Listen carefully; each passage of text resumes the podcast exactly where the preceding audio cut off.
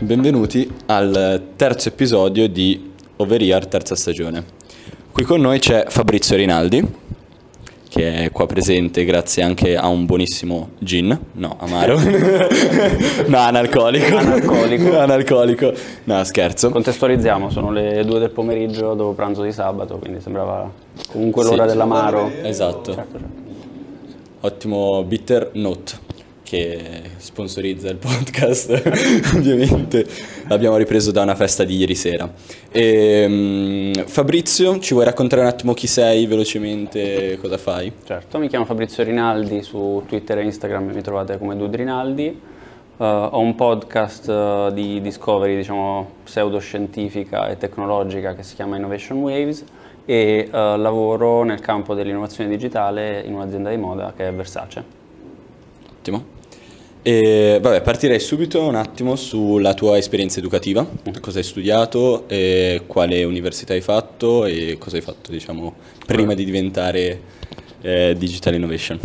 Allora, ehm, il percorso dovrebbe iniziare proprio dall'inizio, quindi io nasco all'estero, a Lussemburgo, eh, e nei primi dieci anni della mia vita ho vissuto un po' attraverso- in, in giro per l'Europa con la mia famiglia, Eh, ho avuto occasione appunto di essere molto spesso quello che doveva integrarsi, se vogliamo, in, eh, nei vari contesti culturali in cui eh, veniva piomba- ripiombato. Non- non mio padre non lavorava al circo, ma eravamo, lavorava in banca, all'ispettorato, quindi ogni tanto dovevamo spostarci, ogni, tre anni mediamente Circo finanziario. praticamente la stessa cosa. Ehm, ri- eh, riapprodiamo, perché la famiglia è originaria di Napoli, comunque italiana, riapprodiamo in Italia nel 95-94, eh, dove ho proseguito gli studi eh, a Napoli, poi finito parte delle superiori ad Ancona e iniziato l'università eh, ingegneria gestionale, con ingegneria dei processi gestionali a Bologna. Bologna per me il primo anno è stato praticamente, se vogliamo, l'equivalente del ehm, paese dei balocchi eh, per Pinocchio, eh, quindi onestamente il primo anno di Bologna, oltre che fondamentale per l'amicizia che ho creato e i legami che ho creato dal punto di vista accademico, forse quasi inesistente, eh, meglio il secondo anno, eh, di fatto dopo varie peripezie, tra l'altro in quel periodo avevo iniziato anche a lavorare perché preferivo Uh, lì- cioè, mi è sempre piaciuta l'idea di, di rendermi indipendente, ho sempre avuto questo istinto. Ehm, mio padre molto concretamente mi dice, loro intanto siamo trasferiti, quando mio padre è andato in pensione nel Beneventano, come zona, vicino a Benevento, eh, in campagna, e ha questa brillante idea, e onestamente col senno di poi anche giusta, di chiedermi di trasferirmi a Campobasso e tra- cambiare facoltà e fare economia. Ehm, in un anno a Campobasso mi laureo, quindi recupero Quindi fai tutti gli tutti gli esami in un anno. Eh, un po' preso dalla disperazione, nel senso voglio anche rassicurare i molisani e a- a- anche in- a nome dei molisani confermare che il Molise esiste ed è una bellissima regione, eh, però onestamente Campobasso, ecco, se la confronti con Bologna dal punto di vista di stimoli, eh, ma anche dal punto di vista proprio dal punto di vista umano, perché io ho faticato tantissimo anche a relazionarmi con le persone, pur avendo cambiato 11 città nella mia vita, eh, forse Campobasso è stata quella in cui ho avuto più difficoltà a integrarmi proprio perché eh, le colleghe non rimanevano a studiare perché dovevano tornare a casa, perché magari i padri erano molto ehm, attenti a- e, e di- e protettivi nei loro confronti. I colleghi maschi quasi che eh, non c'era questa cultura del rimanere a studiare all'università, c'era sempre quest'ansia di dover ritornare a casa, spesso prendevano le corriere e tornavano nei paesi nei dintorni. Ehm, quindi questo per giustificare quanto è stato facile in realtà poi portare avanti gli studi, perché onestamente di distrazioni c'erano molte meno, anche se c'era anche un gruppetto di Erasmus spagnoli con cui ci siamo Gli fatti spagnoli mancare. si sa che sono belli festaiosi. Eh, eh, anche li devi cacciare di casa perché sennò non se ne andrebbero mai praticamente. Eh, laurea, però perché ho menzionato il discorso laurea in economia? Perché in realtà eh, avevo già pianificato un eh, master ad Ancona in eh, business eh, management in inglese e avevo già iniziato durante l'anno di Campobasso a frequentare alcune lezioni ad Ancona perché volevo portarmi avanti e cominciare subito a dare gli esami una volta iniziato la, la- la- la specialistica, scusatemi, non master. E Fatto sta che succede una cosa strana, questo è un aneddoto uh, forse molto particolare della mia vita, dove di fatto a un certo punto si accorgono che uno degli esami che avevano convalidato nel trasferimento da Bologna a Campobasso in realtà non andava convalidato, quindi mi, mi slitta la sessione di laurea di quattro mesi e perdo la possibilità per una questione di tempistiche di dare gli esami su ad Ancona. Periodo molto buio della mia vita, nel senso che non vedevo l'ora di andarmene via da Campobasso, con tutto rispetto ancora per, per la città, uh, ma avevo comunque ambizioni maggiori. Uh, quindi vedere questo ritardo e vedermi tagliato di fatto perdere l'anno in più che avrei invece potuto ottimizzare spostandomi ad Ancona uh, mi ha fatto rosicare non poco, tant'è che uh, pensieri molto oscuri e oscuri in quel periodo, come tanti nel percorso universitario ci sono dei momenti in cui uh, anche quando ci metti la tua di volontà ci sono sempre dei fattori esterni con cui devi avere a che fare, che questo forse è una delle lezioni di vita fondamentali e più importanti, è sapere anche uh, spingere oltre quei momenti lì e avere un po' di resilienza. Uh, fatto sta che alla fine uh, ottengo la laurea e anche lì dimostrazione del fatto che comunque la ruota alla fine gira sempre. quell'estate in cui stavo ripianificando appunto il trasloco ad Ancona per andarmi a spostare ad Ancona, mi capita questa opportunità, e qui finisce il percorso accademico, di iniziare in una startup a Roma specializzata nell'influencer marketing e nel digital advertising. Quindi questo è stato il percorso diciamo, dal punto di vista accademico e di studi, quindi economia. Diciamo. Quindi sei dottore in economia? Ok. Io volevo fare una domanda, dato che sei partito poi da un po' quando eri piccolo e ti sei spostato molto. Una breve domanda personale. Ho un amico che poi abbiamo intervistato in passato che eh, per lavoro ha girato molto e la questione per lui non è mai stata personale, ma è sempre stata per i figli magari iniziano appunto i primi anni di vita in un paese, poi vanno in un paese totalmente diverso. Secondo te com'è per un bambino e poi magari per un, un giovane ragazzo così tanti cambi? Cioè quando tu poi arrivi, magari appunto quando sei piccolo è un po' tragico, quando tu poi arrivi a 20 anni, 25 anni, secondo te è stato positivo o comunque qualcosa di difficile? È una domanda difficilissima perché tutto dipende dal carattere del bambino. Um, ci sono bambini, come nel mio caso, che riescono a trasformare quelle esperienze anche negative o traumatiche in eventi positivi e lezioni di vita e anche magari se non le noti neanche nel momento stesso, come capita spesso nelle decisioni dei nostri genitori per i quali urliamo non avreste mai dovuto partorirmi, vorrei non essere vostro figlio, siete, eccetera, eccetera, poi alla fine in realtà ti rendi conto uh, che col senno di poi molte decisioni, anche se non volontariamente necessariamente con te davanti come priorità, a te hanno, a ti hanno beneficiato. Quindi ti direi la risposta è assolutamente sì, sono estremamente positive, anche se nel momento in cui le vivi con qualsiasi evento negativo, uno dei temi che tratto sempre è quello del fallimento, no? dobbiamo ricordarci che uh, bisogna saper cadere per potersi rialzare, ricordarsi che comunque non c'è mai fallimento se, se impariamo da quello che ci è accaduto. E questa cosa è valida ed è vera, purtroppo ti dico perché l'ho vissuto anche in famiglia, siccome ho due fratelli più grandi ma è come avere due padri in più, perché hanno 18 e 16 anni in più di me, uh, ho visto proprio la differenza di approccio e di, e, di, e di, modo di affrontare più o meno lo stesso percorso di vita, perché poi alla fine l'hanno fatto in fasce di età diverse, forse più delicate, quando sei piccolo lo vivi con più ingenuità e sei più flessibile mentalmente, uh, se lo fai da adolescente ovviamente perdere gli amici che avevi durante la fase adolescenziale è forse la cosa più traumatica però tutto sommato è quello che nella mia vita mi ha aperto la testa, uh, mi ha reso curioso, mi ha sviluppato una capacità di integrarmi e capire uh, le nuance culturali delle altre persone, oltre che, uh, se vogliamo, un po' di intelligenza emotiva nel sapersi interfacciare con gli altri.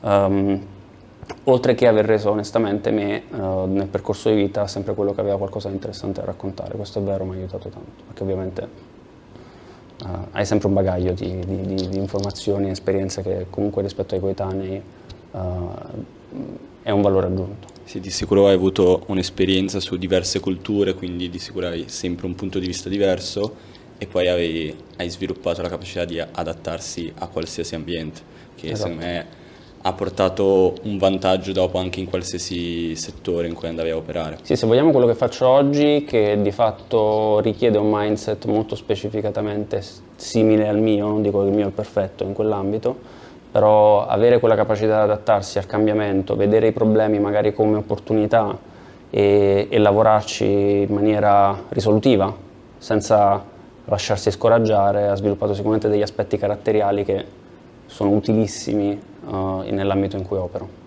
Ce ne sono tanti altri ovviamente oltre a questi. Eh, volevo chiederti, tu hai detto che sei arrivato eh, alla fine come dottore in economia. E che si poi... dice per la triennale, dottore, a proposito? Sì, sì, sì, sì, sì, sì. Noi... sì, sì Mi sento degno. non ce, non ce lo sentiamo, però siamo tutti dottori. E, ehm, e, poi sei andato in una startup, hai detto. Come hai fatto a passare da, dalla startup fino ad arrivare a un'azienda come Versace? Se vuoi raccontarci questo percorso che sì, hai fatto. È lungo, però Uh, la premessa che faccio è che in realtà è un consiglio che do a tutti, se dovete iniziare in un contesto, piuttosto che iniziare in un contesto strutturato che vi uh, de fatto farà un brainwashing di quelle che sono le vostre potenzialità, iniziate in un contesto destrutturato, come può essere quello di una startup o di un'azienda a conduzione familiare, anche se ci sono dei limiti anche in quell'ambito lì, ma dove avete libertà di spaziare, uh, perché voi inizio carriera come tutti e uno dei libri che poi propongo uh, come principio base è proprio quello. Uh, siamo un po' delle spugne che ancora devono formarsi in termini di skill verticali. Poi per me il concetto di skill verticale utile fino a un certo punto, perché nella società moderna forse è più importante saper spaziare tra più temi, uh, perché quello è il valore aggiunto che porti in azienda. No? Se hai una passione musicale e una passione scientifica e sei al tavolo con altre persone che fanno solo moda, forse sei veramente quello che può portare un valore aggiunto in quell'ambito. Uh, il consiglio che do è appunto iniziare dalla startup perché è quella in cui cresci più velocemente e hai possibilità di sporcarti le mani uh, se, con grande accountability sì, però con poco rischio di errore, perché alla fine non c'è nessuno che ti giudica particolarmente in maniera particolarmente aspra per gli errori che fai, quindi quasi l'errore nel mondo delle start-up è quasi incentivato, nel senso che è tutto un mondo in evoluzione, quindi devi sempre scoprire nuovi business model, nuovi modi di operare. Uh, un esempio banalissimo, una delle attività che avevamo lanciato in, quelle, in quel periodo era una business unit uh, che aveva come core activity di fatto la, una piattaforma di blogging, quindi un WordPress della situazione. Uh, dietro questa piattaforma di blogging avevamo creato una community in Italia di circa uh, 3-4 mila autori um, che di fatto scrivevano sui propri blog personali ma a cui davamo anche la possibilità di scrivere contenuti extra a pagamento perché noi come business model avevamo trovato una grossa fonte di revenue nel capitalizzare su quelle che erano le keyword, le keyword uh, su, con cui la gente cercava su Google. Vi spiego tecnicamente come funzionava tu uh, dagli insight di Google potevi ottenere quali erano i, i, trend, le keyword più ricercate in un dato periodo. Se c'era uno spike verso, di interesse verso Covid-20, Covid-19, uh, di conseguenza tu potevi iniziare a scrivere contenuti su Covid-19 ed eri uno dei primi a proporre contenuti. Quindi se qualcuno cercava su Google, molto realisticamente tu eri top del, delle chiavi di ricerca, eri top nella, nella lista, all'epoca era diviso in pagine, quindi eri tra i primi della prima pagina e quel traffico lo convertivi in advertising perché ovviamente avevi pubblicità intorno al, al sito che con, uh, raggruppava tutti questi contenuti. In più erano contenuti evergreen, quindi avevano questa caratteristica di essere validi quest'anno ma anche l'anno prossimo tra tre anni, quindi nel lungo termine se pagavamo quell'articolo 6 euro di advertising ci guadagnavamo 30 euro mediamente uh, nel corso di tre anni. Qual è la cosa interessante? Che in quel periodo mettere su questa struttura con questa modalità opera, eh, operativa, trovare una società esterna che ci facesse eh, la, la, definizione di quelle che dalle keyword dovevano essere i contenuti del, del, dell'articolo, quindi l'articolo si trasformava in un brief per la nostra community, ma prima di diventare un brief dovevamo spiegare che cosa volevamo che scrivessero per essere precisi. Uh, poi una volta che scrivevano dovevi moderare questi contenuti e quindi vai a trovare anche una società che ti va a fare moderazione. Quando tu hai 19 anni, 20 anni, no, che sto dicendo, 20, 23 anni, quando hai 23 anni e di fatto hai zero esperienza anche solo nel chiamare un fornitore e chiedergli un, un preventivo. Uh, L'altro grande challenge in quel periodo era la società che faceva moderazione si lamentava del fatto che uh, non era in grado di gestire i volumi che facevamo, perché parliamo di 50.000 articoli al mese che scrivevamo, e quindi mi chiedevano dei, dei sistemi previsionali eh, per poter eh, assegnare le risorse a quel processo di moderazione nei tempi giusti. Se dovevano lavorare di notte, di giorno, quante persone servivano a seconda dei volumi. Io questa cosa non la potevo stimare perché non sapevo quanta gente avrebbe deciso di iscrivere. Fortuna, un po' di passione trasversale nel mondo della matematica, più che matematica fisica in realtà dal punto di vista personale, però eh, mi ingegno un po' e su Excel sviluppo questo algoritmo che praticamente ti, uh, sulla base dei numeri di articoli prenotati dalla community sapevo prevedere 24 ore dopo quanti articoli ci sarebbero stati da, da moderare, così siamo riusciti ad andare praticamente a non andare ad imbuto e quindi a lavorare tutti serenamente e a sviluppare questo progetto poi col ha avuto. Due anni dopo il progetto fallisce perché Google lancia Google Panda, che era l'algoritmo che aveva come obiettivo proprio chiudere questi siti il traffico a questi siti che capitalizzavano sulle, solo sulle keyword di ricerca. In quel periodo mi accorgo insomma, del business model che stava cambiando, inizio a cercare, siccome tra le attività marketing mi è sempre piaciuto, inizio a cercare aziende specializzate in digital marketing, in quel caso Wunderman, uh, e si apre un'opportunità come social media manager per uh, il cliente principale che avevano in Italia che era Ford e Francesco Carissimi, mio ex capo, mi assume uh, dopo un'intervista, mi ricordo bellissima, che feci con lui, dove in realtà più che per le mie competenze esperienza, cosa rara, uh, mi assunse per quello che ci eravamo detti durante quella riunione.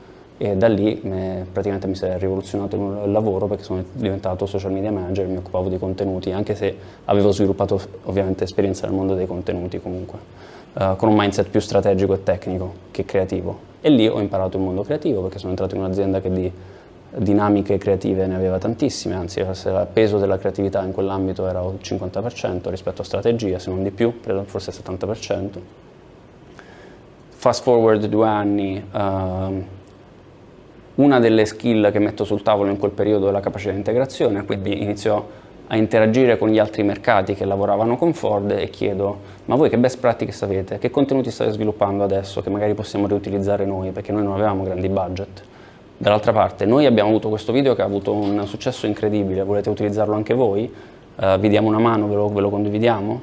Creando questo meccanismo, se vogliamo, virtuoso di condivisione settimanale di contenuti, mi sono costruito un nuovo ruolo, uh, perché la cosa fu notata a livello...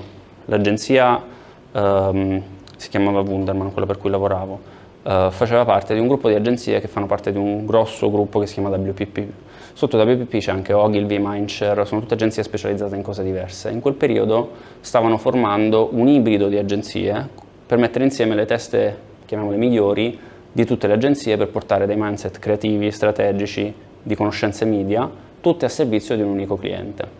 Quindi questa prima, eh, chiamiamola business unit dedicata, fu creata a Londra ed era, doveva servire Ford per la comunicazione in tutta Europa e quindi io entro in questo team, quindi assunto da Ogilvy Mater a Londra e mi occupo di coordinamento come director social media di tutte le attività di comunicazione per i social, quindi dal brief alla generazione dei contenuti, alla condivisione del, degli stessi e alla verifica dei, dei, delle performance dei, dei contenuti e delle piattaforme social di tutta Europa, quindi con 26 persone sotto in Europa e 3 dirette uh, a Londra con me, uh, a gestire questa, questa attività ancora avanti di quattro anni, uh, io e mia moglie decidiamo, decidiamo di avere, nel frattempo ci siamo sposati, decidiamo di avere un figlio e decidiamo che il contesto culturale di Londra non era proprio, nonostante ci avessi già vissuto anche da bambino, non era proprio il massimo per crescere un bambino. Uh, è una nazione, uh, l'Inghilterra, che è ancora uh, molto reg regionale nel, nell'approccio e nella mentalità, è il periodo in cui avevano appena votato per Brexit.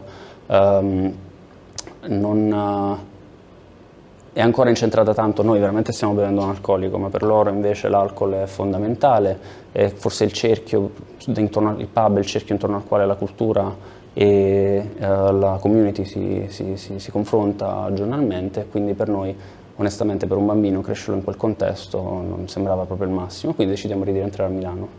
L'accordo qual è? Uh, rientriamo, il primo che trova lavoro, prima di non, non rientriamo ancora, aspettiamo un anno, il primo che trova lavoro ci trasferiamo. E ho sul tavolo tre agenzie diverse, uh, tra, cui, tra cui scegliere con delle offerte e per puro caso, anche qui una lezione importante, il mio ex capo uh, mi passa il mio CV a un amico suo uh, che era uh, in contatto con il capo dell'HR di Versace all'epoca, che stava cercando esattamente un ruolo come il mio, cioè una persona che venisse dal mondo delle agenzie, lavorare lato, lato brand, si dice lavorare lato brand nel mondo della comunicazione perché o fai agenzia o lavori lato brand. Di solito l'ambizione è sempre passare lato brand perché in agenzia c'hai un po' questa ansia di vivere un po' degli umori del cliente. Quindi c'ha aspetti positivi, anche agenzia è un po' come il mondo delle start-up dove impari tantissimo perché trovi diversità, cosa che nel lato brand trovi, trovi di meno. Uh, e quindi questo, questo passaggio per me diventa un no-brainer perché perfetto step di carriera, azienda comunque di lusso e di lustro in termini di, di, di, di percezione anche quindi per il mio CV, uh, in più timing perfetto per il nostro rientro perché Giulia avrebbe partorito due mesi dopo uh, e quindi ci trasferiamo e mi ritrovo in Versace. Io allungo sempre, quindi vi chiedo scusa. Anzi, hai, hai fatto una panoramica perfetta. Io volevo farti una domanda eh, che parte dall'inizio del tuo discorso ehm, ed è legata a quello che dicevi su cosa, inizi- cosa fare appena dopo l'università. Ho detto, vi consiglio di andare in un mondo magari un po' meno strutturato, dove potete più svariare, rischiare, fare queste cose qua. Eh, sia io che, ma vabbè, in generale tutti, adesso stiamo cercando per l'anno prossimo qualcosa per fare un internship e poi eventualmente lavorare. E il dubbio che ci veniva davanti posto è se andare in un'azienda grande, per esempio appunto come può essere Amazon, Google, così via, o cercare una startup più piccola dove sperimentare di più. E, e non, non, sono riuscito a risolvermelo questo dubbio, diciamo. Anche perché quello che ho scoperto, sentendo anche un po' persone che appunto lavorano per esempio da Amazon, è che loro cercano poi di metterti in un contesto in cui tu puoi svariare tanto, scoprire, essendo un'azienda grande, scoprire poi qual è il tuo ruolo, se sei più portato per la parte tecnica, se sei più portato per la parte magari economica, manageriale. E quindi ho detto, ah cazzo, questa cosa mi piace, cioè vorrei fare questo. È ovvio che mi dà l'idea che sia una cosa, sì, dove ti fa svariare, ma più eh, chiusa, diciamo, contestualizzata, mentre una startup, come dici ti capita un problema che tu devi risolvere, non c'è nessun altro che può risolvere per te e quindi sicuramente ti prendi più mm, responsabilità, comunque più rischio. Quindi per noi, se vuoi, mm, quale sarebbe un po' il tuo consiglio da questo punto di vista? Hai fatto un'osservazione giustissima che il contesto Amazon, Google, Facebook, Snapchat, cioè delle aziende grosse multinazionali che hanno comunque un mindset Facebook ha, se vai nei muri degli headquarter di Londra, una delle quotes che ha è Building Bridges, not Walls. Um, hanno un'identità, lato HR, uh, e un mindset che ti può far crescere come il mondo della startup, anzi operano quasi come delle business unit che indipendentemente lavorano come startup. Non incentivano competizione tra le persone, ma una sana uh, voglia di cambiamento e crescita. Uh, quindi quelle aziende in realtà sono il contesto ideale in cui andare. Qual è il problema? Come le università di lusso, i posti sono limitati.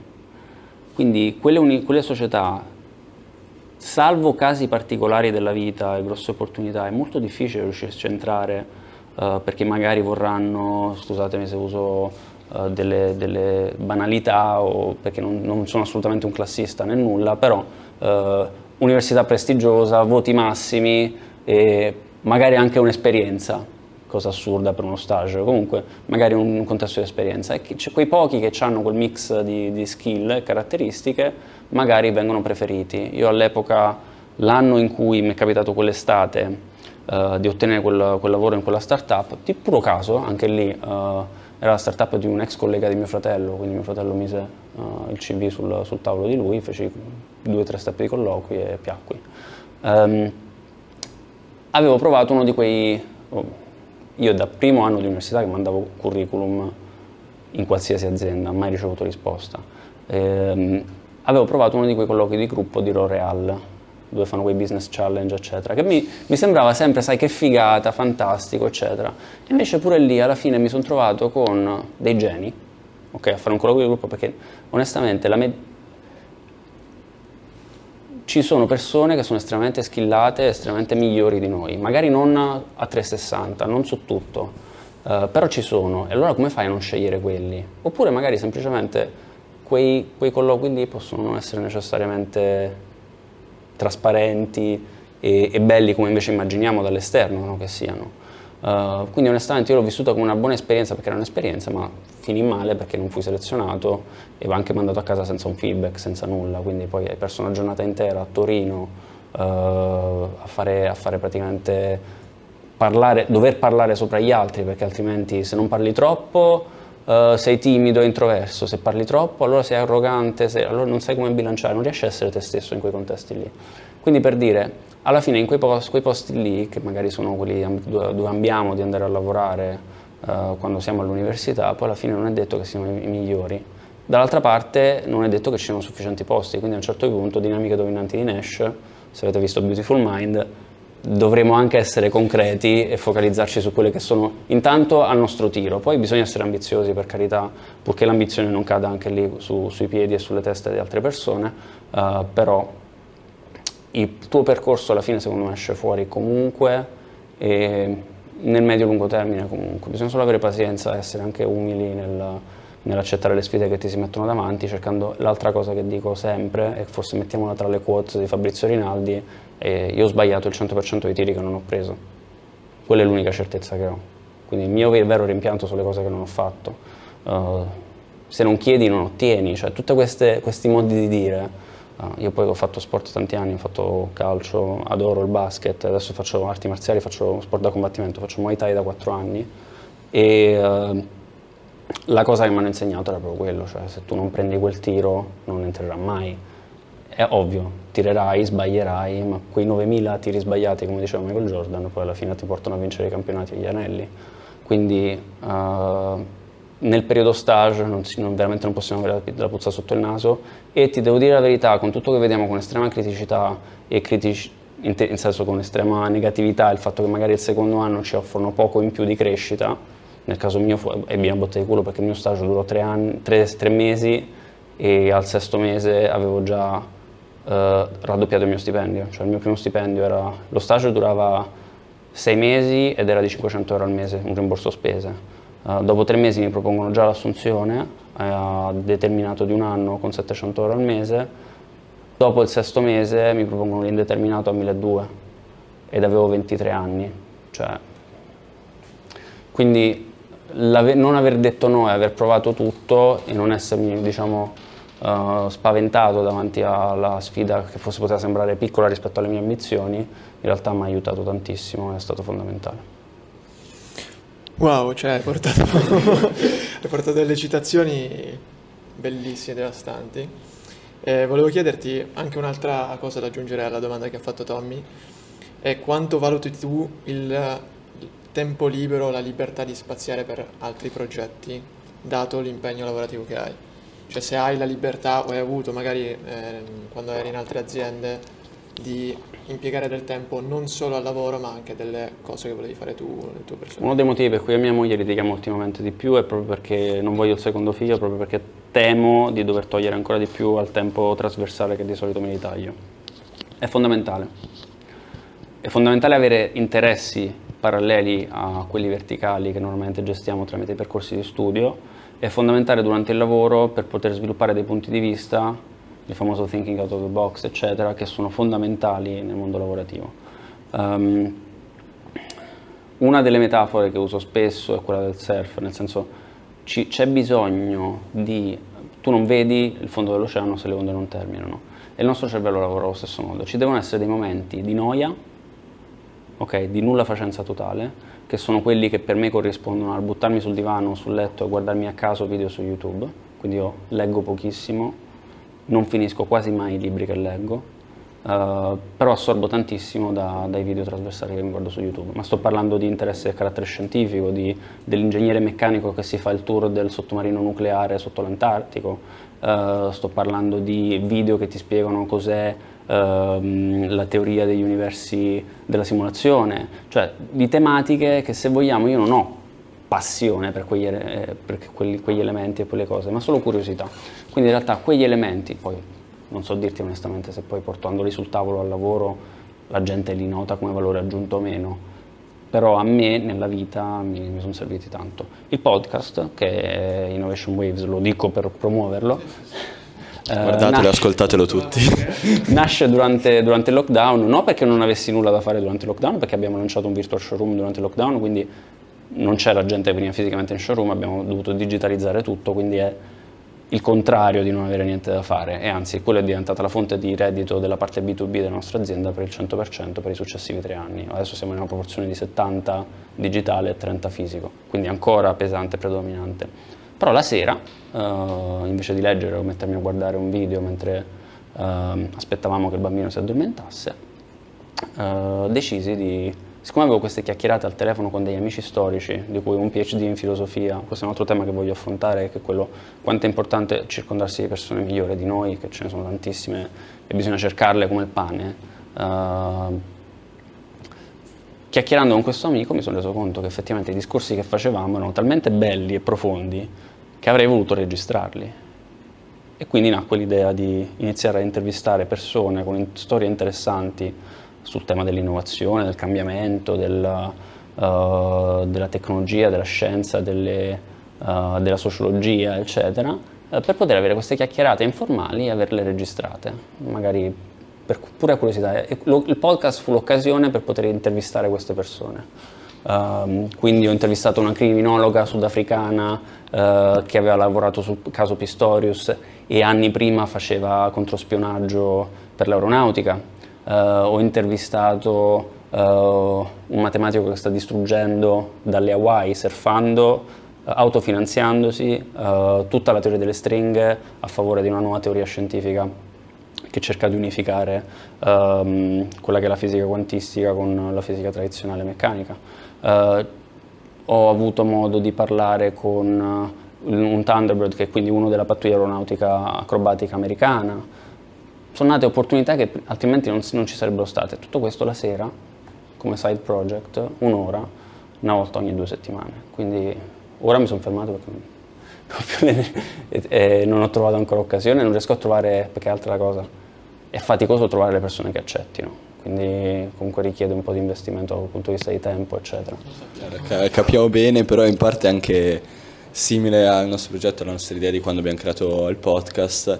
E se- abbiamo iniziato io e Tommy e poi siamo arrivati fino a te e tanti altri. Cioè, comunque anche per noi intervistarti è, un piacere e capiamo anche la necessità. Cioè, era proprio quello, era una chiacchierata informale che poteva essere interessante ai nostri colleghi dell'università e noi l'abbiamo fatto. ovvero Poi c'è l'aspetto networking comunque, sai, Esatto. ripeto, eh, hai lo stimolo in più per andare a cercare persone che normalmente non cercheresti e eh, è il confronto con quelle persone, non è solo la chiacchierata che in questo momento è un monologo, ovviamente vi chiedo scusa però per quello. No, no, Però- adesso poi magari la movimentiamo.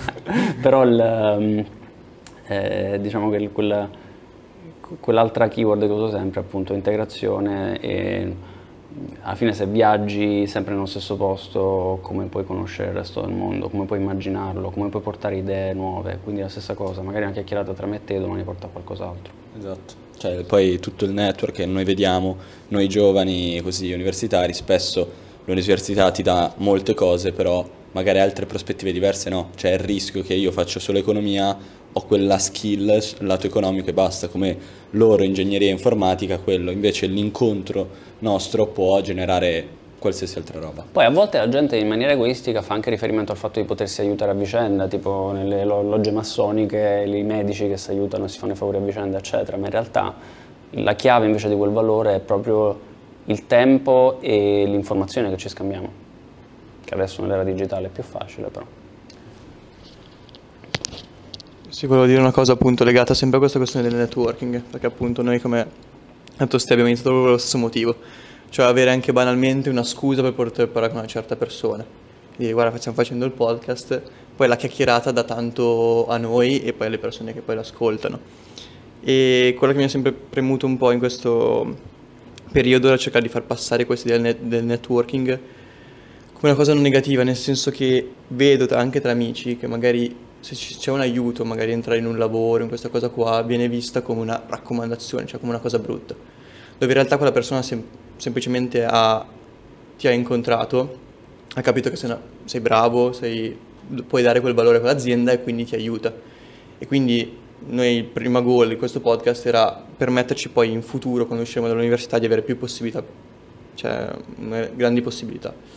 E quindi, vabbè, questa non era tanto una domanda, un modo di dire, cioè questa cosa del networking mi preme che passi bene, no, ma è veramente giusto. importante. L'altra cosa che è fondamentale sull'aspetto networking Ehm, tante persone a cui non daremo una lira in realtà potrebbero darci un valore aggiunto. Quindi in realtà questa è una cosa che si dice sempre di un buon manager, lo noti da come tratta le persone che non possono dargli nulla, uh, quindi quelli che stanno sotto, che poi in realtà sono fondamentali per lui. Um, l'aspetto del networking è importante perché in realtà uh, non ci deve portare a essere classisti, ma sviluppare un mindset che invece è quello della condivisione, a prescindere dal livello in cui ci troviamo nella vita mi sono trovato spesso invece a fare, voler fare networking, ma stiamo parlando anche di chiacchierare con una ragazza o fare nuovi amici e ci sono persone che lo, lo, cioè lo, lo capiscono e sono più o meno like-minded, hanno la stessa mentalità e altri che non lo sono. Uh, uno dei miei più cari amici dell'università, il primo giorno di lezione a ingegneria a Bologna, uh, avevo la carta smagnetizzata del bancomat e quando l'ho conosciuto, visto che ci trovavamo bene a chiacchierare, ho detto ma stasera mi offri un aperitivo? Così, con massimo della genuinità. Lui si è messo a ridere, ancora oggi mi, mi prende in giro del fatto che ho scroccato già un aperitivo, eccetera, eccetera. Uh, siamo grandissimi amici. Tante altre volte invece ho chiesto, ripeto come ho fatto l'esempio di prima, rimaniamo a studiare o ci facciamo una chiacchierata, è sempre stata vista in maniera ambigua e ci sta, soprattutto se sono donne, magari uno pensa sempre che c'è solo il secondo fine, eccetera. Ma mi è successo anche con i maschi, spesso. Quindi sì, sì, è proprio una questione di mentalità. Vieni preso per pazzo quasi se rompi le barriere così velocemente. Mm. io l'ho dovuto fare di natura e per, per necessità e sopravvivenza fin da subito. Quindi sono quello che mette tutto su tutte le carte sul tavolo, poi se mai faccio fold dopo, se mi accorgo che non ne valeva la pena. Però di me vedrai sempre tutto subito, non c'è quel capisco che ci sono persone che quella mentalità non ce l'hanno quindi è un po' più difficile. Esatto, cioè a me colpisce molto che se penso alle amicizie migliori della mia vita o anche le cose che sono capitate, cioè banalmente questo podcast, queste cose sono nate perché due, un amico in comune che avevamo ha detto boh magari stessa cercando qualcuno che possa programmargli un'app per una startup io non ero bravo a fare quella cosa però da lì è nata la chiacchierata, è nata l'amicizia e è nato tutto questo quindi dire di sia tutte le cose che ti capitano è fondamentale. fondamentale. Cioè, tu potresti pensare, ma io non ce l'ho, non l'ho mai fatto. E la capacità a volte è anche saper dire di sì e scoprire lo strada facendo, perché non tutti sanno esattamente che percorso vorranno fare, anzi, uh, di solito se ti chiedono cosa vuoi fare da grande, a parte Ciringhito sulla spiaggia, penso che di, di, di, risposte vere e serie, io la tua HR non sono mai riuscito a darle, cioè io ho sempre detto ma stiamo scherzando tra cinque anni, ma che ne so, io non so, lo faccio domani. Lo scopri con come diceva Richard Branson che diceva di sì e poi pensa come esatto. risolverai il problema. Detto questo, un po' per cambiare l'argomento, se no dopo andiamo avanti e stiamo un'ora qua. E, ehm, sì, finiamo un po' di ehm, analcolico ovviamente. Di sicuro io mi porto a casa che tu sei partito da una startup e dopo dieci anni sei finito a Versace, che comunque fa pensare a una cosa che non per forza di uscire dall'università e subito andare, ad esempio, parlo del lato economico, nelle Big Four, perché altrimenti dopo non riesci a scalare tutto, ma per qualsiasi obiettivo che ti poni c'è comunque un po' di gavetta e un po' di duro lavoro da fare. E... Anche fallimenti, perché uno delle uh, quote recenti che ho sentito, non mi ricordo in quale podcast, dove si citava il fatto che spesso quando le grosse aziende cercano un CFO, un Chief Financial Officer, cercano persone che hanno avuto fallimenti nel loro percorso di, cioè persone che sono state in crisi e hanno dovuto risalire, riportare i remi in barca, risistemare e ripartire da zero. Quindi sì. Esatto, magari le, la persona che devono cercare non per forza è quello perfetto che fa, vince sempre perché prima o poi dovrà perdere e magari di, ci metterà di più a rialzarsi invece rispetto a uno che ha perso un po' di volte, prima o poi dovrà vincere. Tu devi scegliere un chirurgo che ti deve operare al cervello da un tumore incurabile Uh, scegli quello col 2% di probabilità di, sba- di, sbagliare, cioè che ha, ucciso solo il 2% dei, dei propri uh, pazienti o quello che ha ucciso il 20%. Tendenzialmente per logica penseresti al 2%, ma il 2% potrebbe aver operato solo casi facili. Esatto. E detto questo... Mio suocero. Ok, eh, se devi rispondere. Ma no, ma... per arrivare a, a, vedere un attimo la tua vita in Versace, perché ah. comunque è l'interesse, anche quando abbiamo parlato un po' tra i nostri amici, hanno detto Versace. Ma com'è lavorare in Versace? È bello, è interessante, stimolante? E quali sono stati i progetti più interessanti che hai fatto? Mm. Allora, uh, intanto descrivo il mio lavoro attuale, nel senso io lavoro in un'intersezione, se vogliamo, tra tecnologia, processi e cultura, cioè un ruolo che benché riporti al Senior Vice President Industrial Operation, quindi di fatto io sarei responsabile della parte innovazione sulla parte supply chain principalmente, in realtà lavoro trasversalmente anche su, uh, se vogliamo, attività corporate. Um, Com'è lavorare in Versace? Come in tutti, tutti, gli ambienti corporate, c'è già una cultura solidificata e predefinita da, da anni di, di, evoluzione e successi. Uh, la propensione al cambiamento è molto molto bassa, come in, que, in quegli ambiti, uh, paradossalmente perché stiamo parlando di moda e lusso, quindi ti aspetteresti che la creatività fosse predominante, ma quando sei parte di un gruppo internazionale c'è sempre quella difficoltà di cambiare lo status quo. Quindi se fai innovazione in quel contesto la vita non è facile, è molto difficile, uh, soprattutto se metti in gioco dinamiche politiche, quando sono aziende che sono pseudo ancora a conduzione familiare diventa ancora più difficile, quindi quell'ambito uh, diciamo che è una grossa sfida, okay? un challenge non indifferente. L'aspetto positivo è che comunque hai una capacità di fuoco e una reputazione che ti permette anche di poter lavorare Uh, con i migliori sul mercato, quindi anche se lavori lato marketing, tu e, e, hai budget a disposizione vuol dire che lavori con Facebook costantemente, li incontri tutti i giorni, uh, hai delle esposizioni a stimoli non indifferenti. Uh, quando contatti una società per portare avanti un progetto di cui non hai neanche idea se come portarlo avanti e se portarlo avanti, ma devi sviluppare un proof of concept, quindi devi fare dei test, se sei nessuno magari quei test te li fanno pagare, se sei Versace riesce a concordare il fatto che magari utilizzano l'immagine per poter portare come case study il test che hanno fatto con te e quindi quei test riesci a farli gratis, il che vuol dire molto spesso portare avanti un progetto, perché certe volte il progetto non hai sign off uh, se non hai dimostrato che quel progetto porta valore aggiunto, un ROI, una, uh, una riduzione dei costi, qualsiasi cosa. La business case però questa non la riesci a creare se non testi prima, soprattutto in ambito innovativo. Quindi queste sono un po' le sfide e le caratteristiche. Per quanto riguarda i progetti, diciamo che in generale il mio tempo, se vogliamo, è diviso 40% nuove idee.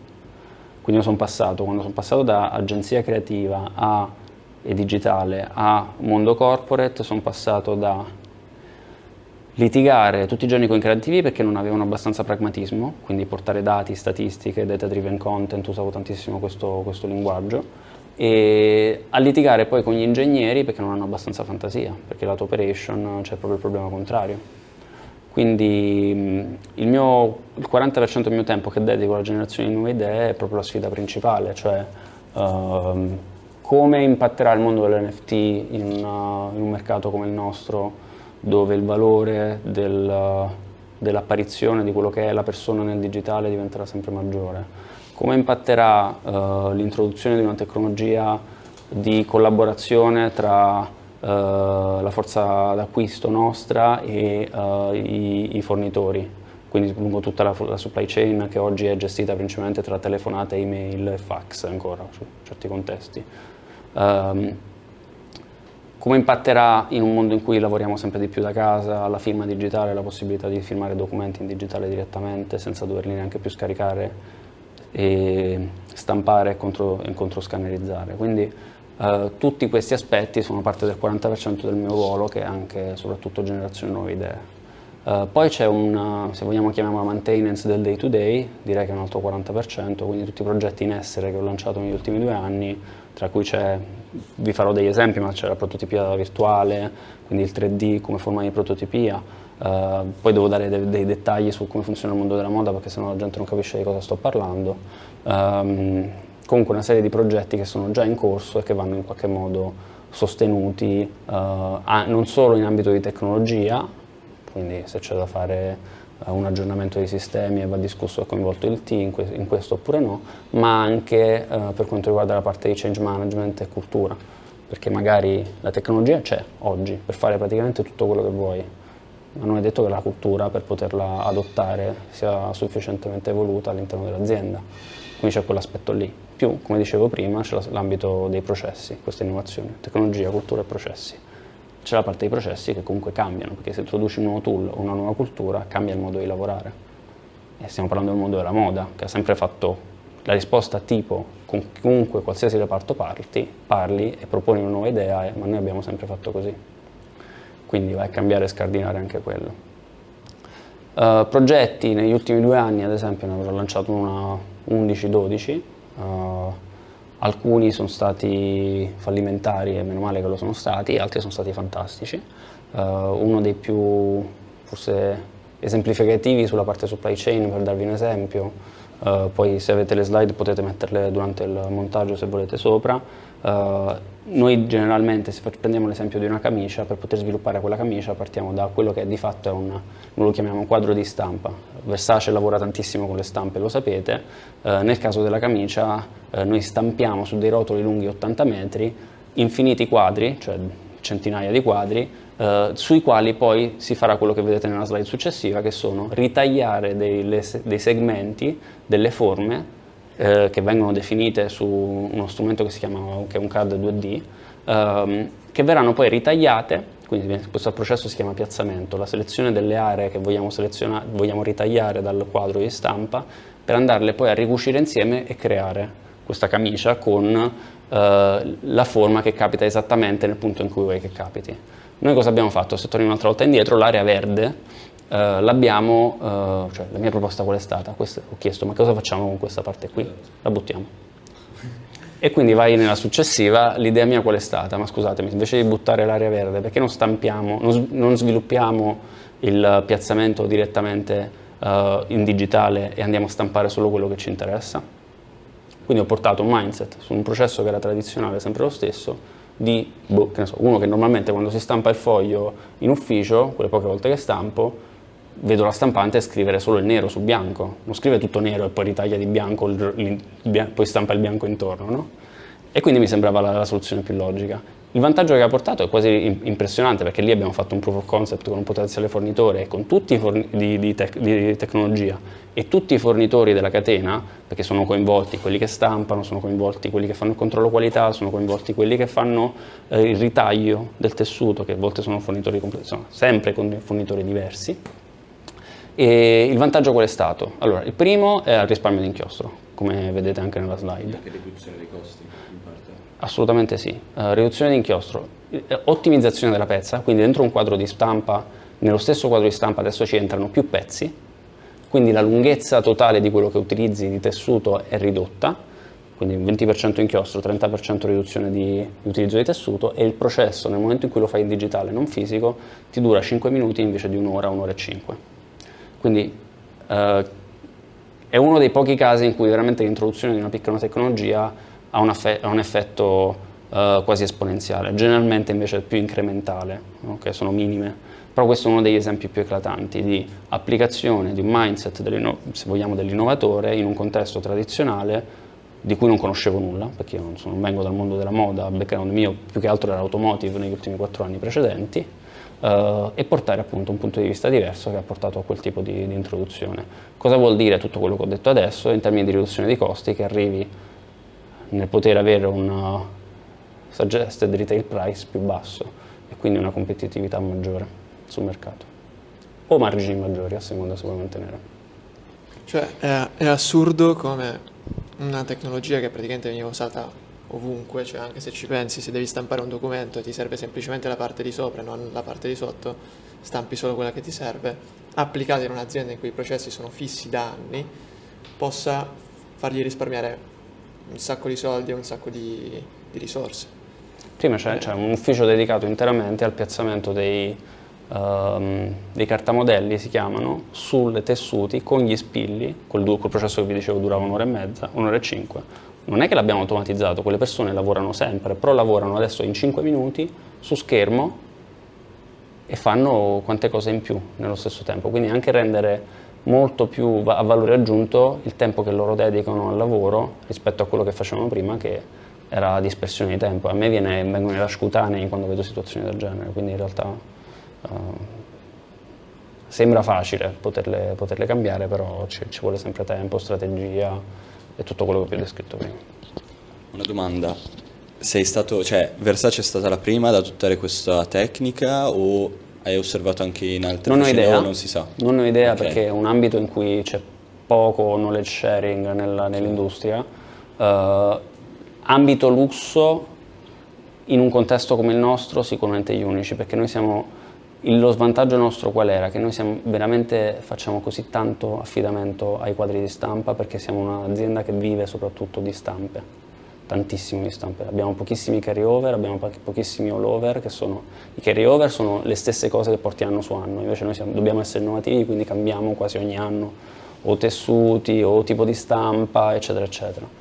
E l'altro aspetto è appunto che non sono all over, cioè sono cose che sono specifiche nel loro disegno, quindi se tu hai bisogno che la medusa ehm, appaia esattamente nel punto in cui vuoi che appaia, devi assicurarti di fare quel piazzamento. Ehm, su Versace poi volevo sapere in generale alcune prospettive future nella fashion industry. Abbiamo citato nell'altro episodio il metaverso con alcune aziende, ad esempio Nike che ha creato il primo NFT, ovviamente tu eh, capo della parte dell'innovazione così, come stai osservando il cambiamento nella fashion industry con il digitale? Pensi che ci sia un'opportunità oppure no? Non posso parlare di quello che fa okay. Versace, però ti posso parlare della, dell'industria e di quello che vedo come, come trend principale. Allora, eh, ora al momento è un Far West, Uh, dove, che viene cavalcato principalmente tanto per farlo e la, l'industria della moda come l'industria creativa in genere perché anche nelle agenzie creative si tende a voler fare la cosa per primi c'è questa rincorsa a voler fare le cose per primi senza necessariamente una strategia dietro uh, la intenzione mia o comunque l'idea mia è quella di uh, analizzare quello che esattamente può essere il valore aggiunto nel caso del collectible sicuramente l'apertura a un'audience diversa da quella attualmente Versace perché chi compra oggi Versace o chi compra oggi uh, Valentino non è lo stesso che si compra il collectible uh, e lo paga 100.000 euro per dirci, uh, perché non, non è proprio una, un tipo di audience completamente diversa, è, è, un tema di strategico su quando siamo pronti e maturi per poterci aprire anche quel tipo di audience e quando vogliamo che quello diventa un business model aggiuntivo. Ovviamente tutti abbiamo interesse a fare più soldi, Uh, quando saremo sicuri che è sostenibile come attività sicuramente ci, ci, ci fionderemo. Uh, sostenibile dico anche in termini di impatto ambientale, eccetera, eccetera. Perché non sempre digitale vuol dire sostenibile, anche se un, sono estremamente collegati le, due, collegate le due cose. E l'altro ambito è il tema del metaverso, ovvero uh, se vogliamo parlare di metaverso, che è un ambito molto più ampio e molto più complesso, il modo in cui la vedo io è ehm, per semplificare, internet ci ha portato informazioni in 2D che prima non avevamo. Eh, abbiamo iniziato a valorizzare quel mondo in 2D tramite social network, tramite canali peer-to-peer, quindi i primi uh, Napster, uh, i Mule e i torrent vari, abbiamo iniziato a dare valore all'asset digitale e l'ownership della, della, della cosa intangibile digitale. E con gli anni questa cosa è cresciuta, cioè magari mio padre non avrebbe mai pensato, anzi mio padre è stato quello che mi ha messo il computer in mano, però io, probabilmente i nostri genitori non avrebbero mai pensato di spendere soldi per scaricarsi un'app che gli permettesse di fare dei calcoli in più, mai gli, gli permetteva di rendere la vita più efficiente, o non avrebbero mai pensato di spendere soldi per comprare un film che dopo un giorno scade e non può più rivedere. Oggi noi, per noi è la normalità quella, quindi ricordiamoci che uh, il gap generazionale influisce e chi ora conduce le aziende, uh, almeno quelle principali e più grosse, non necessariamente ha la capacità e la sensibilità per capire il cambio che sta per avvenire. E il cambio per avvenire, che sta per avvenire non è una rivoluzione, è semplicemente che il canale di comunicazione da 2D sta diventando 3D e quindi le stesse cose che avevano valore, uh, l'arma su Fortnite uh, o la customizzazione o la, il livello aggiuntivo su Assassin's Creed uh, diventerà qualcosa, è, è, già qualcosa che noi paghiamo se siamo dedicati al gioco. Io avevo una, ho sempre perso tanti amici giocando di World of Warcraft, nel senso che andavo a casa loro, stavano giocando a World of Warcraft, 5 minuti arrivo, passavo lì a guardarmi le puntate di Evangelion dopo pranzo e loro ancora che giocavano a World of Warcraft e probabilmente studiavo da solo mentre loro continuavano a giocare. Però la cosa che ho realizzato, e stiamo parlando del 2003-2004, e che loro eh, davano valore quello, al tempo che dedicavano a quella, a quella roba, tant'è che molti vedevo che compravano personaggi sviluppati da altri per partire già dal livello 70, adesso non ne capisco tecnicamente del gioco, eh, quindi già su eBay compravano eh, gli account per poter accedere a personaggi già evoluti, quindi davano valore economico a quel tempo che avrebbero dovuto invece dedicare per far evolvere il personaggio, eccetera. Quindi io questa cosa l'ho vista già e la vedo, non è una, una grande rivoluzione. Ti ripeto, il canale che sta cambiando e sarà, diventerà 3D, che permetterà di accogliere più necessità, quindi la collaborazione lavorativa e se vogliamo maggiore, sicuramente maggiore tempo perso dentro lo strumento digitale, dentro il metaverso, che ripeto è un ibrido, eh, piuttosto che il tempo che perdiamo abbassati sullo schermo del cellulare. Uh, il competitor come social è diventato competitor della TV, probabilmente quella forma di intrattenimento o di collaborazione diventerà competitor di quello che adesso facciamo sul cellulare. Spero che è la stessa cosa ho sperato sempre al cellulare, ma non è stato così, che non diventino solo distrazioni dal mondo reale, però uh,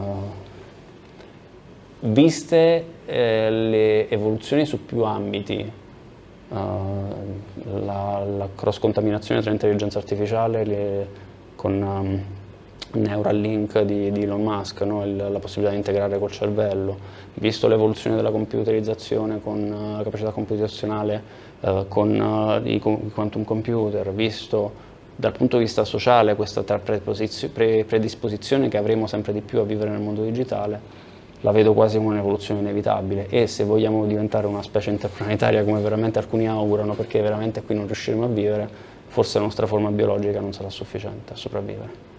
Quindi è un processo evolutivo.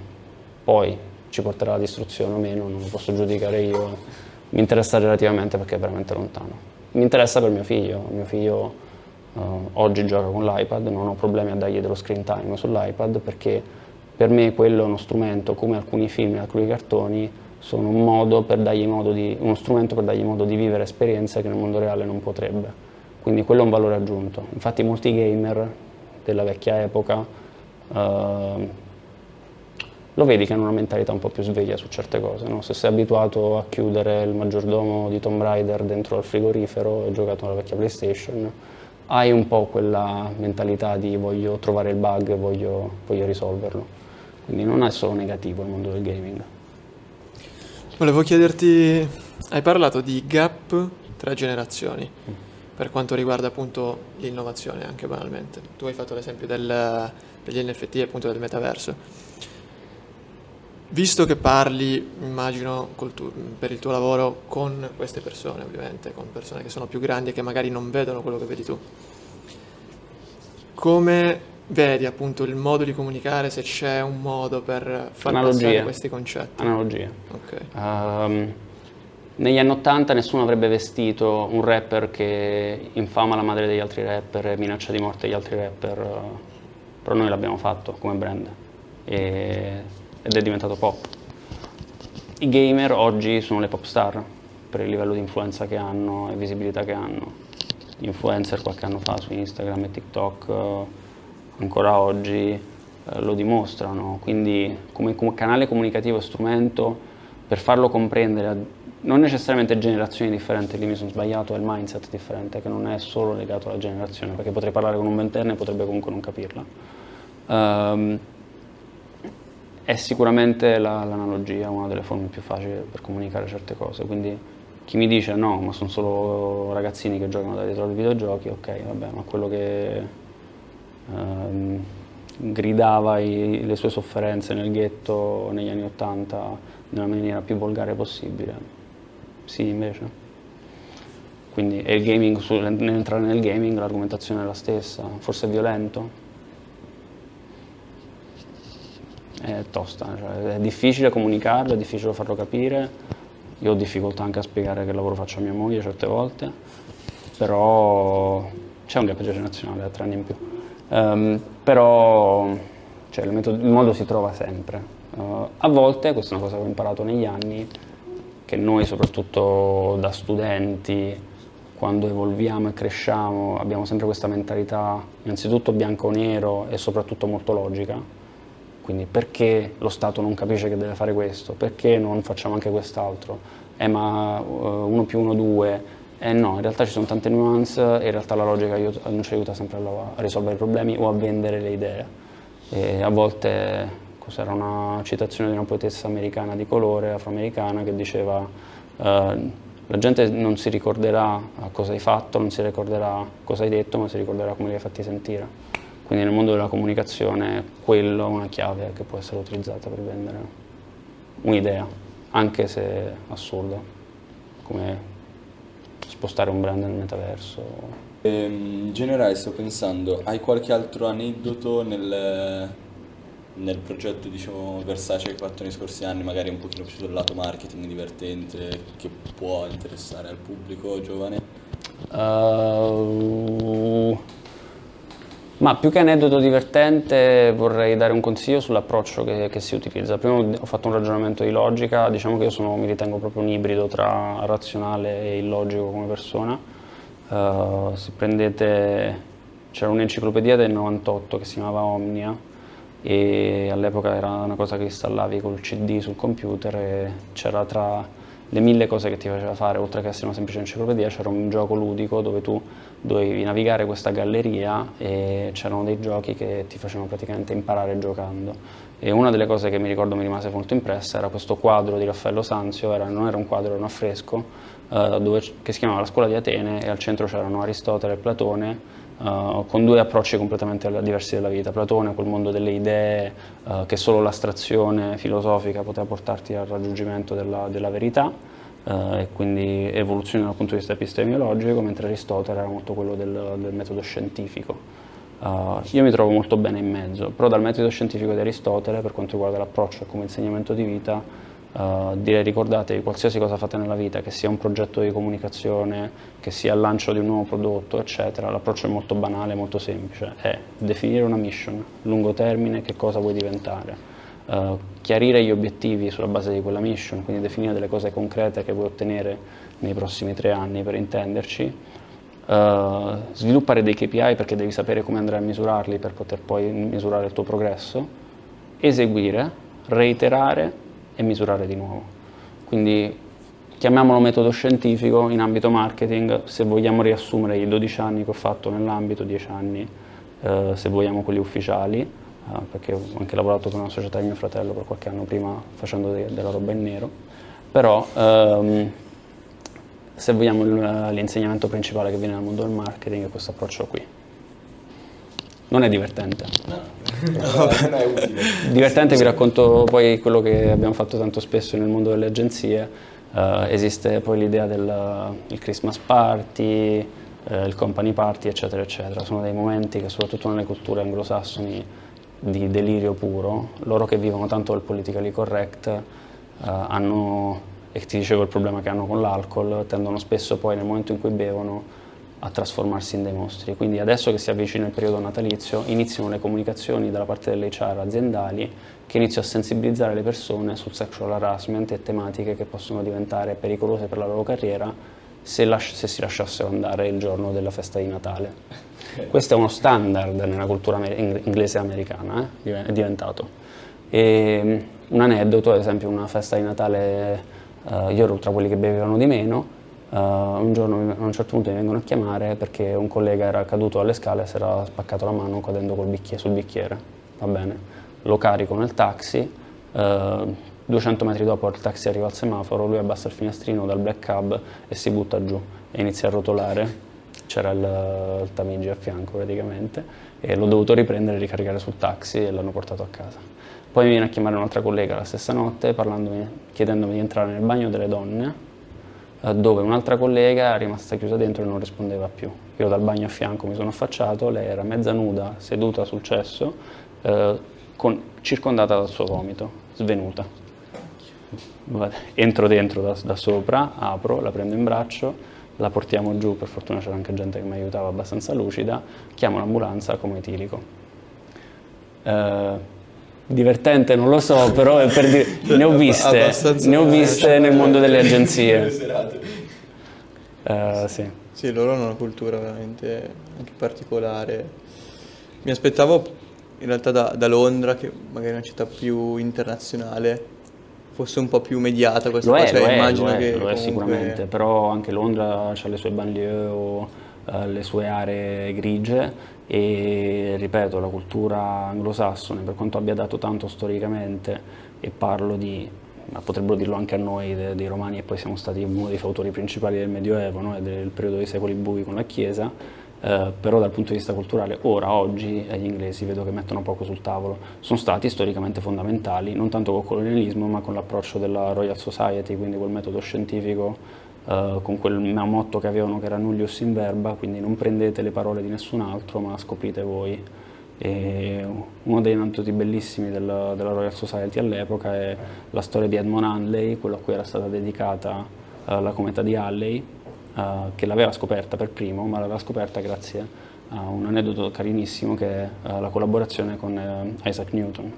Quindi non tutti sanno che Edmond Halley, praticamente che era uno scienziato, parte della Royal Society, come Hooke all'epoca, che era lo scopritore del il microscopio, che era un mezzo pazzo, ehm, avevano deciso di andare a trovare, avevano bisogno di supporto per, prova per provare sci- scientificamente eh, che eh, l'universo e i movimenti degli- dei corpi celesti non fosse opera di un orchestratore eh, divino, perché fino all'epoca si pretendeva solo questo, quindi la ricorrenza anche delle comete non era una cosa collegata a una ciclicità, ma era semplicemente un segnale divino. Eh, Edmond Halley andò a parlare con questo, credo fosse a Cambridge, non vorrei sbagliarmi, eh, con Isaac Newton eh, e lo convinse che all'epoca stava studiando ehm, alchimia, la Bibbia e altra roba, quindi stava facendo tutt'altro, però grande matematico, tant'è che ha- eh, inventò il calcolo infinitesimale per poter eh, arrivare alle sue conclusioni in principio matematica, finanziò, e questo è importantissimo, cioè quante volte nella vita abbiamo bisogno di sponsor per poter arrivare a qualcosa, no? le persone che credono in noi, magari i nostri padri o un tutor o il nostro capo, finanziò eh, la ricerca di Isaac Newton che finalmente dopo tante peripezie arrivò a generare principi a matematica che finalmente collegò, eh, se vogliamo, il comportamento dei corpi qui sulla Terra, quindi come la mela che cade dall'albero, con delle analogie a esattamente lo stesso principio che muove i corpi celesti, quindi i principi di ehm, gravitazione universale. Quindi l'aneddoto e tutto questo lo dobbiamo alla rivoluzione che c'è stata dal punto di vista scientifico proprio alla cultura inglese Certo, e Royal Society. Quindi Beh, non lo dico perché odio gli inglesi o, o perché non li rispetto.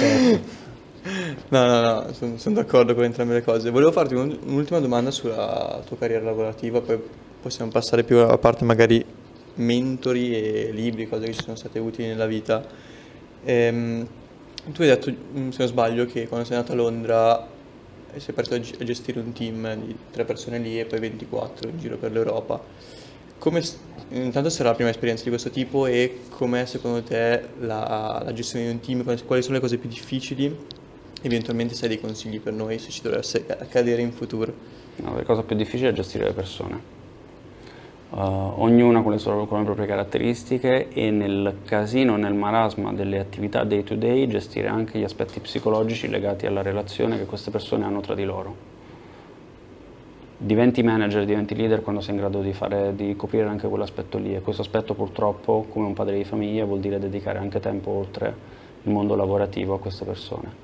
Uh, io lo ritengo fondamentale, poi molti invece lo fanno, lo fanno superficialmente, queste persone non crescono non migliorano, non maturano, Uh, ma di fatto tu devi prendere quelle persone come dei figli e il tuo obiettivo, il tuo fallimento più grande, anzi scusatemi, è proprio non portare al successo quelle persone. Oltre al fatto che in teoria dovresti dipendere da quelle persone perché se sei stato bravo hai preso persone che almeno in alcuni ambiti sono migliori di te. Quindi magari non sarò un esperto di e-commerce, ma se nel mio team dovessi uh, sviluppare un team digitale in cui le responsabilità mie sono anche e-commerce, la prima persona che prenderei sarebbe una persona verticale sull'e-commerce, una verticale sul CRM, cioè non potrei pretendere di sapere io tutto su tutto. Um, il valore aggiunto che potrei portare io da manager sarà sicuramente l'aspetto organizzativo e strategico uh, e un po' di knowledge è importante, ma poi alla fine non è che devi sapere mai manco tutto se, se hai un team valido. E su questo sono sempre stato fortunato, un po' nella selezione perché sono stato anche ripreso da HR soprattutto in Inghilterra perché in Inghilterra non puoi chiedere l'età, non puoi chiedere gusti personali, non puoi fare domande troppo inopportune, considerate l'Inghilterra inopportune, mentre in Italia siamo molto più ancora Stiamo cambiando però molto più insensibili sul tema, quindi molto spesso mi sono trovato in difficoltà con i CERP perché davanti a loro ho fatto domande che gli stessi candidati, inglesi, introversi, eccetera, avevano difficoltà a rispondere, come gusti sessuali o altra roba, ma non perché mi interessasse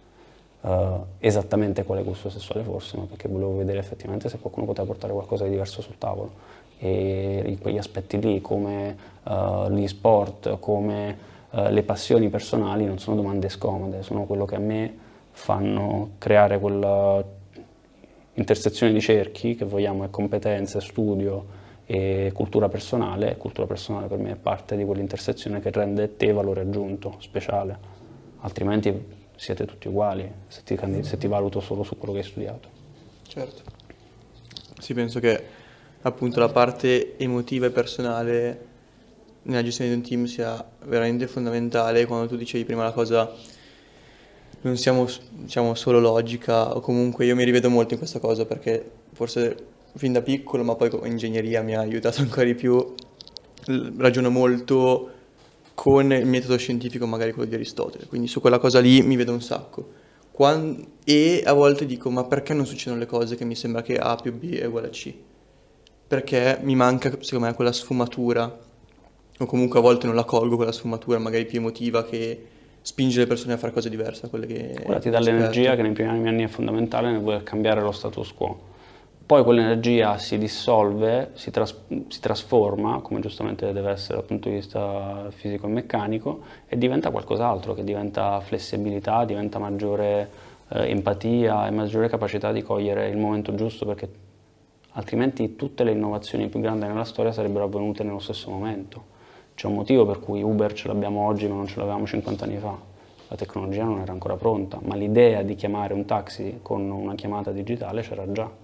Non c'era il telefono, non c'era il satellite ad uso non, non, per, diciamo, pubblico e non militare, eh, e ogni cosa avviene a suo tempo. La stessa scoperta della penicillina non è stato un'euroca il giorno dopo in cui c'è stato quell'incidente della, della muffa, uh, ma è stata una serie di reiterazioni e studenti che hanno insistito a testare la penicillina in ambito militare. Vent'anni dopo ha ricevuto il Nobel uh, Fleming per quella scoperta assieme a quei ragazzi che hanno, che hanno insistito nel, nel, fare i test. Quindi Uh, ogni cosa a suo tempo e quella, quella, cosa purtroppo all'inizio noi abbiamo tanta voglia di fare, tanta energia e tanta fretta. La fretta, io mi ricordo quando chiedevo a mio padre di rivedere i miei compiti, stavo lì o a mia madre dai, veloce, dai, dai, dai, devo andare, devo andare a fare qualcos'altro. E quello mi ha sempre... Boh, alla fine ha aiutato, eh, non è che mi ha messo necessariamente in difficoltà, però vedevo proprio la differenza di approccio tra un genitore calmo e pacato, leader, uh, se vogliamo, uh, perché uh, ha capito nella vita che ogni cosa va fatta a suo tempo e non tutto può essere fatto subito. Per concludere io volevo chiederti quali sono, se ci sono delle persone che ti hanno ispirato nel tuo percorso che, o hai avuto dei mentor che ti hanno aiutato a crescere. Oddio. Mio fratello maggiore sicuro, tutti in realtà. Uh, mio fratello maggiore aprire su tutti perché è stato studi scienze sociali, è sempre stato quello che in casa aveva sempre la risposta per tutto, il mio Google della situazione e quindi capitavano pomeriggi, mi ricordo quelle poche volte che era a casa perché ovviamente per il gap generazionale lui era all'università a studiare all'estero mentre io ero a casa, quindi ci vedevamo poco, ma quelle poche volte che ci vedevamo lui mi raccontava di, di fisica, mi raccontava di filosofia, mi raccontava di tutto, quindi uh, l'ho sempre trovata come ispirazione uh, che ha acceso quella curiosità in me di voler sempre sapere, sapere, sapere. Uh, mio padre, per quanto riguarda invece la parte, se vogliamo, leadership, e... sai, c'è un detto nel mondo del, di chi gestisce animali che l'alfa del branco non è mai quello agitato, cioè lo, nel Re Leone, come si chiama lo zio, lo zio cattivo? Sherkan, no, com'è? Eh, uh, sì, sì, sì. No, Sherkan non è di Fuori libro della giungla, la tigre. No. Vabbè. Sì. Comunque i cattivi hanno sempre... Vabbè, abbiamo capito che le Si sono sempre rovinati la vita da soli, sono sempre eh, poco controllati, non sono mai pacati e perdono subito la pazienza. E quelli sono gli animali anche che nei branchi vengono sempre isolati, automaticamente. Uh, l'alfa è quello pacato, controllato, che non ha bisogno di urlare, che basta che si avvicina e tutti sanno che devono stare fermi e zitti. quindi mio padre non è mai stato un tipo violento e da quel punto di vista è sempre stata una persona che, che, che, ha, che ha, ispirato tanto. Uh, e poi, come succede a tutti in fase adolescenziale, gli idoli cambiano, da... ed è un percorso importante, cioè questa cosa che uh, un, un, ragazzo diventa uomo quando realizza um, che il padre non è più un, supereroe. Ed è un momento che avviene per tutti, in fase adolescenziale o per me molto più tardi, però comunque te ne rendi conto e ti accorgi che poi ci sono altri idoli a cui aspiri. E tuo padre, il compito di tuo padre in quel caso, io sono padre, quindi sarà l'obiettivo mio quando avrò un figlio, quando, con mio figlio, uh, sarà quello di ispirarlo a cercare quegli idoli e trovare quelli giusti, perché poi teniamo, se quegli idoli diventano dei, dei peer, dei, dei, coetanei, allora lì è un problema, perché il mio idolo non può essere uno che della vita non capisce un cazzo. E quindi lo sport, i maestri, gli insegnanti di nuoto, gli insegnanti di, di musica, eh, quei riferimenti lì eh, sono quelli che cerchiamo e se, fortuna, fortuna, se, riusciamo ad avere la fortuna di poter accogliere in famiglia o comunque facilitare l'incontro de, dell'adolescente con questi, anche quelli sono fondamentali. Quindi tutti i miei allenatori, ho giocato a calcio per 12 anni, ho, lavorato, ho fatto in eccellenza, quindi hanno anche pagato per la cosa. E, uh, quanto ho imparato da loro, non tutti, ma ne ho avuti alcuni che sono stati fondamentali, quindi idoli che siano quelli con cui ho avuto contatti fisici di persona sono questi, e poi ovvio le ispirazioni sia dal punto di vista musicale uh, che, che, che, che, di carriera e di vita ce ne sono, ma sono talmente banali e lontane da me che non sarebbe solo citazioni. Ecco, Io che pian piano ogni volta che ricevi da diverse persone hai preso il meglio di loro che ti hanno aiutato. è quello, sì, l'obiettivo è quello. Cioè, io alla fine non posso essere un modello per mio figlio su tutto. Assorbirà quello che pensa che sia buono di me e butterà via quello che pensa che è una merda e me lo rinfaccerà quando avrà un figlio lui, perché funziona così.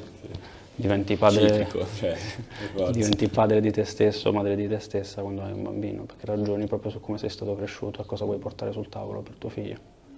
Invece hai dei libri da consigliare a noi da leggere sì. o uh, Sapiens e How to Be Everything, quindi entrambi io l'ho letti in inglese, non, come dicevo non li ho letti neanche tutti perché io poi ho la stabilità di eccitarmi per un libro, comprarlo e, e poi dimenticare, dopo un po' perdere, perdere l'energia e, e il tempo e quindi li lascio sempre mezzi letti, però questi sono quelli che mi hanno ispirato di più fino adesso.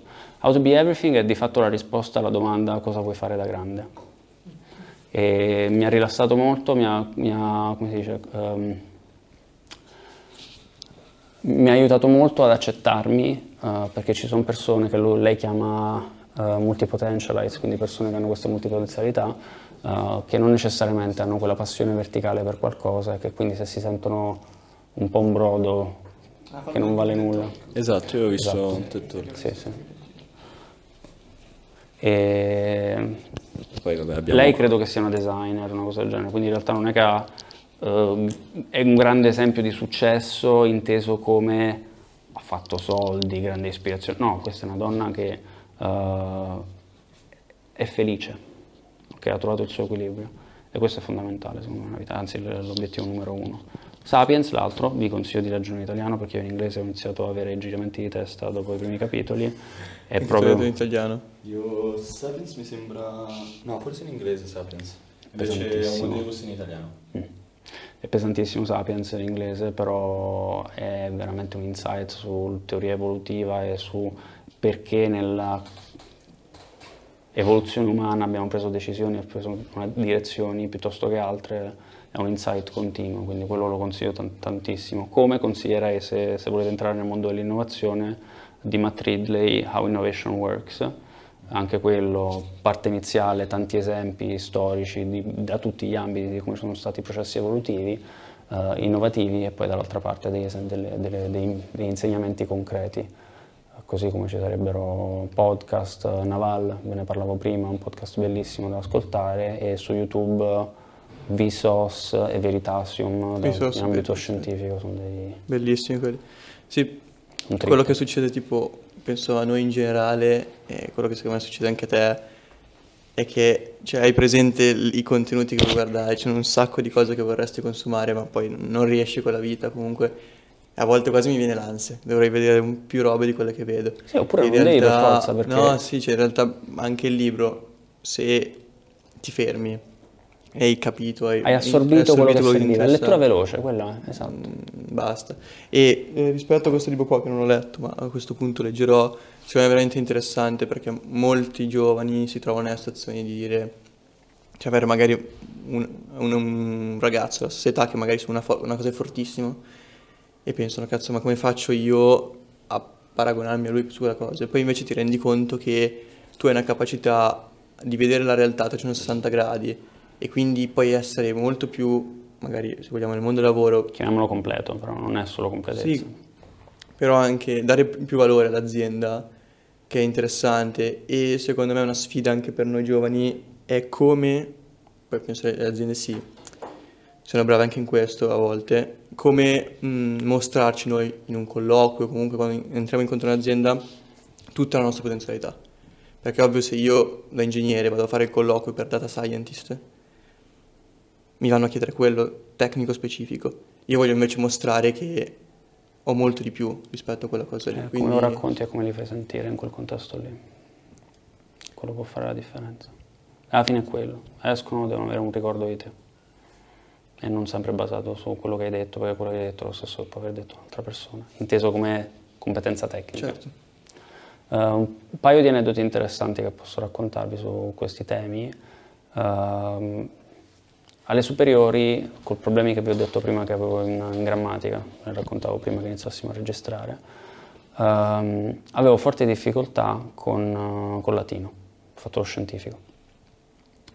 E mi accorgevo che praticamente a un certo punto, a furia di reiterazioni, che io studiassi mm, due ore al giorno, tre ore al giorno solo latino e soprattutto che, questa è la cosa ancora più divertente, che ai compiti in classe io portassi il dizionario o meno, non cambiava nulla. Quindi cosa feci? sono passato da fare i compiti in classe in un'ora di latino, in cui prendevo 5, a metterci 10 minuti senza neanche guardare il vocabolario, tradurre, avendo un po' di francese, inglese, italiano, reverse engineering puro. eh, li consegnavo in un quarto d'ora, ero sempre il primo che consegnava, davo alla professoressa, me ne uscivo e me ne uscivo col, col libro di fisica. Quella mezz'ora, quei tre quarti d'ora in più le dedicavo a studiare fisica. Eh, fisica avevo una media del 7, terzo superiore. Ehm, nel giro di pochi mesi la mia media di latino scese, ma scese di un voto a 4, la media di fisica salì a 9. Quindi la capacità anche nel- nella vita di investire il proprio tempo sulle attività a vero valore aggiunto, che a volte sono le cose che ci appassionano veramente, non ci deve far paura. Alla fine mi sono lavorato, eh, diplomato con 105, quindi cioè, quel- quell'insufficienza di latino si è sempre riuscita in qualche modo a portare un po' più su, non è che mi avrebbero mai bocciato solo perché non sapevo il latino. Certe volte ci prendiamo troppo sul serio e i maestri, i professori ci prendono troppo sul serio su certe tematiche. Eh, quindi capisco la preparazione verticale, la passione che può avere uno, così come noi non potremo mai competere, perché ci sono tante ore dietro con chi...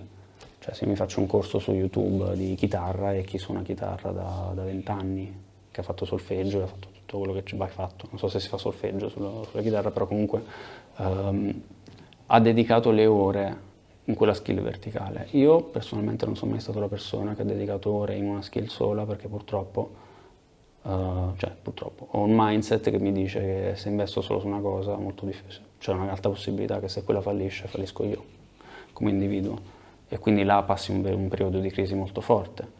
Eh, quindi quella passione unica è sempre meglio condirla con altri interessi, giusto statisticamente. Poi su mille artisti uno ce la fa sempre. Sì, poi in generale è anche una questione tua di cioè, curiosità, almeno io me stesso vedo che mi appassioni una cosa, quando mi appassiona vado sempre all in e poi passo quella dopo. Mm, esatto. Che a volte è un problema, cioè a volte ho tanti progetti iniziati e non finiti, cose iniziate e non finite. Però in generale Però sono quelli che sono io- dato, se vogliamo, la, la- la- la, mm, eh, l'input eh, per sviluppare una skill o accendere una parte del cervello che non si era mai accesa, poi sei passato alla successiva. Cioè, per me quello Certo. è la normalità, è quello che probabilmente in quel libro sottolinea di più di tutto, cioè quella- quella- quello sviluppare senza approfondire necessariamente all'infinito, ma ci sta che ogni tanto cambi interessi. poi. eh, che non sia la stessa nelle relazioni, eccetera, eccetera, però succedere, insomma, non è necessariamente una cosa negativa. Ci sta. Io direi che... Sì, ci siamo. N- non so neanche quanto abbiamo fatto perché non ho cronometro, niente. Corazzata Potionkin. Sì, esatto. Adesso vedremo se... È stato molto interessante. Esatto. Va bene, allora ringraziamo, Ringraziamo, Fabrizio. guarda. Ringraziamo Fabrizio, consigliamo a tutti di guardare e ascoltare più che altro il suo podcast Innovation Waves, giusto? E Spotify, insomma, su facile. Spotify e poi di, di seguire la tua pagina Instagram, giusto? Dude Rinaldi. Perfetto.